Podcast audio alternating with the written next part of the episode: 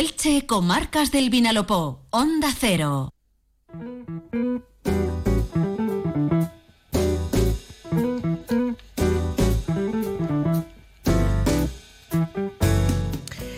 Está siendo un mes de enero realmente muy intenso en todas nuestras localidades. Hay muchísimas noticias, propuestas de carácter político, social, cultural. Menos mal, menos mal que tenemos eh, aquí en el equipo del programa a Víctor Santos, que todas las semanas recorre pueblo a pueblo, ciudad a ciudad, las tres comarcas del Vinalopó para contárnoslo todo. Y por mucho que nos cuente, siempre nos quedamos con ganas de más. Víctor, bienvenido, buenas tardes. Hola Maite, muy buenas tardes. Oye, eh, estamos ya terminando un mes de enero que, mm, corrígeme eh, si solo es impresión mía, pero mm, yo de verdad creo que está siendo intensísimo en cuanto a actividad, em, propuestas, noticias, en fin, que entramos en la recta final ya de este mes y vamos a entrar por el centro de Elda en esta ocasión a pie porque aunque pasó la Navidad, pasó la media fiesta, eh, Juan Carlos I sigue cerrada. O sea que lo que en principio parecía que iba a ser una decisión de Rubén Alfaro temporal mm, podría quedarse como definitiva, no sé. Así parece, eso parece. Cierto es lo que dices de enero, ¿eh? ha sido, está siendo muy intenso. Hablábamos en diciembre de la decisión, de esa decisión del equipo de gobierno el DENSE de cerrar al tráfico la calle Juan Carlos I. Informó el mismo equipo que la medida se tomaba como prueba hasta después de la celebrada media fiesta, la comentada media fiesta, es decir, hasta hace siete días.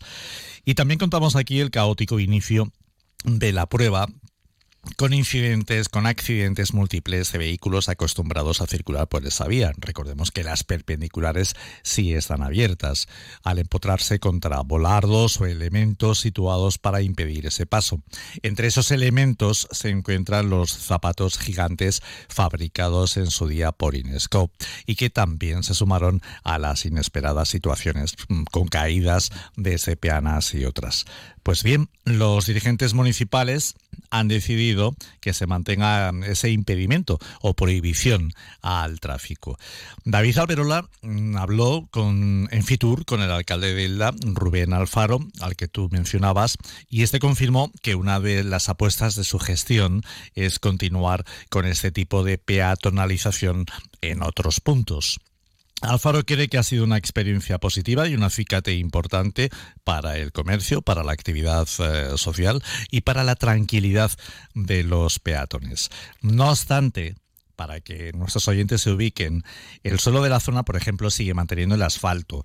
Es decir, no está embellecida como por ejemplo la corredora de Elche, que sin entrar al debate de la decisión tomada en su día por el anterior gobierno liderado por el socialista Carlos González, hay que reconocer que se ha quedado muy bonita.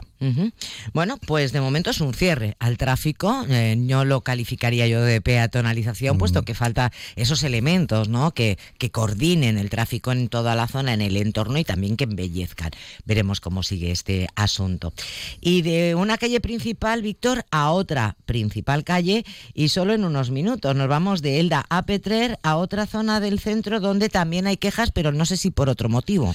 Es más o menos por lo mismo, es algo parecido. En Peter la peatonalización de su vida principal, Gabriel Paya es solo de fin de semana y se realizó hace ya varios meses. Llevó al ayuntamiento, gobernado desde alcaldía, al igual que en Elda por el PSOE, casi dos años de obras para eliminar alturas y cambiar asfalto continuo por asfalto embellecido de adoquines. La oposición municipal del Partido Popular se opuso a esa medida. Igualmente, entre otros argumentos, se hallaba el de revitalizar el comercio. Ya la decisión municipal se unió al cambio histórico de circulación de calles principales de la zona centro. Hemos hablado con algunos de los comerciantes, con algunos, subrayo, ¿eh? porque yo odio eso de los comerciantes, los comerciantes cuántos, quiénes, uno, tres, cinco, cinco mil. Bueno, pues hemos hablado con algunos. La mayoría de los con los que hemos hablado, por no decir todos, nos dicen que la decisión les ha afectado de manera negativa.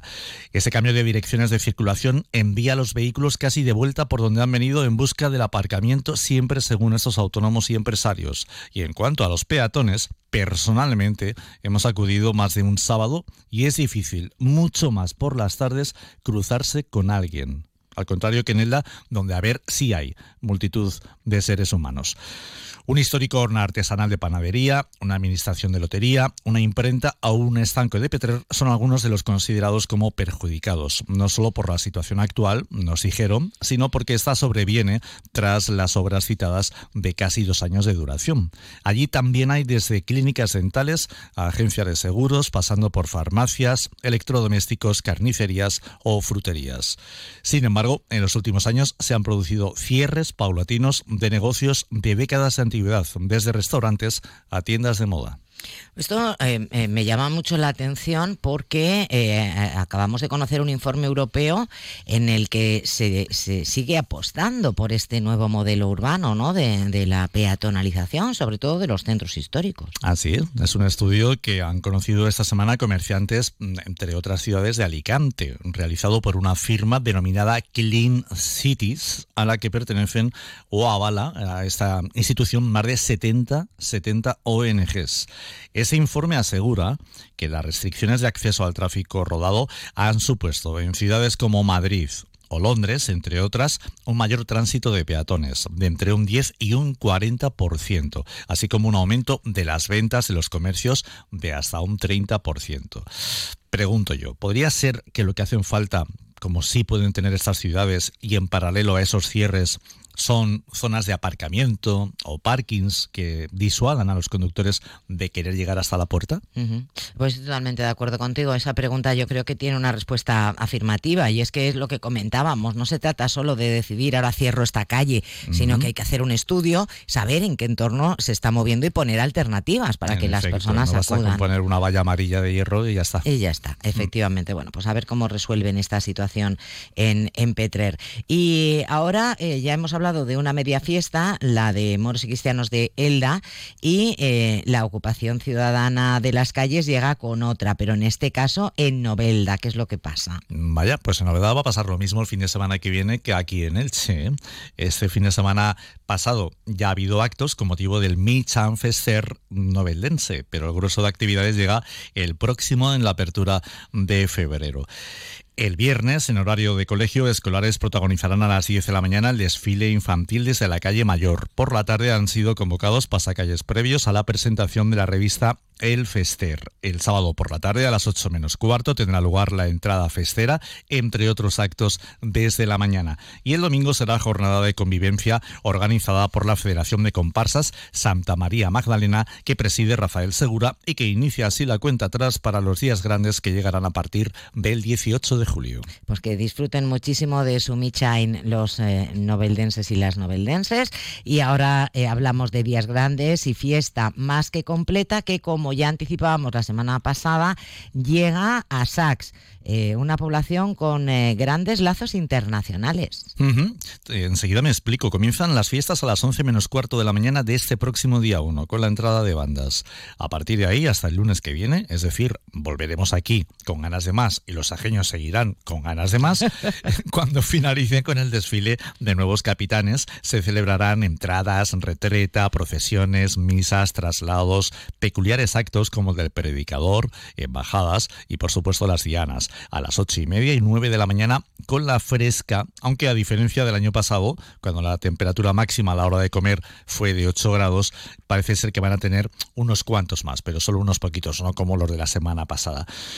Las de Sax son unas fiestas muy queridas y apoyadas por las ciudades de alrededor y más allá, por lo que tú decías de los lazos internacionales. No olvidemos que la población sajeña está hermanada con un estrecho vínculo con la zaragozana de Alagón y que tiene un seguimiento muy especial en Turquía, desde donde algún año han llegado autoridades gracias a su comparsa más multitudinaria, turcos, quienes junto a árabes emires, moros y marruecos forman el bando moro, mientras que los mencionados alagoneses, cristianos, caballeros de Cardona y garibaldinos componen el cristiano. Bueno, pues lo apuntamos en agenda para disfrutar y compartir las fiestas de moros y cristianos de todos los eh, sajeños y las ajeñas y les deseamos que lo disfruten a tope. Y por cierto que los garibaldinos eh, van a ser protagonistas este año en toda España. sí, porque celebra su 150 aniversario para el mundo. ¿Cómo? Desde Sax para el mundo. Para el mundo, desde Sax para el mundo. Además, de verdad, sí. Sí, es cierto. Cuéntanos, cuéntanos, ¿por qué son protagonistas los garibaldinos? Porque mira, celebra su 150 aniversario, aparte de porque tienen un traje precioso. Es muy bonito. A, ti te gustaría, ¿eh? a mí me encanta. Y ya tanto en diciembre como este fin de semana que hemos pasado, ha celebrado numerosos actos, con el estreno del paso doble que lleva su nombre y el de la efeméride, así como con el desfile histórico de ayer. Pero hace poco más de una hora, que en rueda de prensa con autoridades y representantes se ha dado a conocer en la, en la, mayordomía de San Blas el diseño del cupón de la 11 que se venderá en toda España para el sorteo del próximo sábado el 3 de febrero, día del patrón sajeño, San Blas, y que estará dedicado a la comparsa que lleva el nombre de procedencia italiana mm, del general y político Giuseppe Garibaldi, considerado el liberador de los dos mundos, primero en Italia y luego en América Latina. Bueno, pues eh, doble motivo para felicitar, en este caso a los garibaldinos que celebran su aniversario y para los que estas van a ser unas fiestas inolvidables. Y, nosotros, pues, animarnos y si compramos ese cupón, a ver si nos traen suerte. Un pellizquito. habrá que hacerlo, habrá que hacerlo. Yo ya tengo guardados el de San Antón y el de San Bonifacio de Peter. Vale, perfecto. Pues nada, vamos ahí, vamos a tentar a ver si, a ver si hay suerte. Nosotros lo que sí tendremos el próximo lunes es la suerte de volver a contar con Víctor Santos y su repaso a la actualidad semanal en las comarcas del Vinalopó. Un placer, Víctor, y hasta el lunes. Feliz semana. Igualmente, gracias.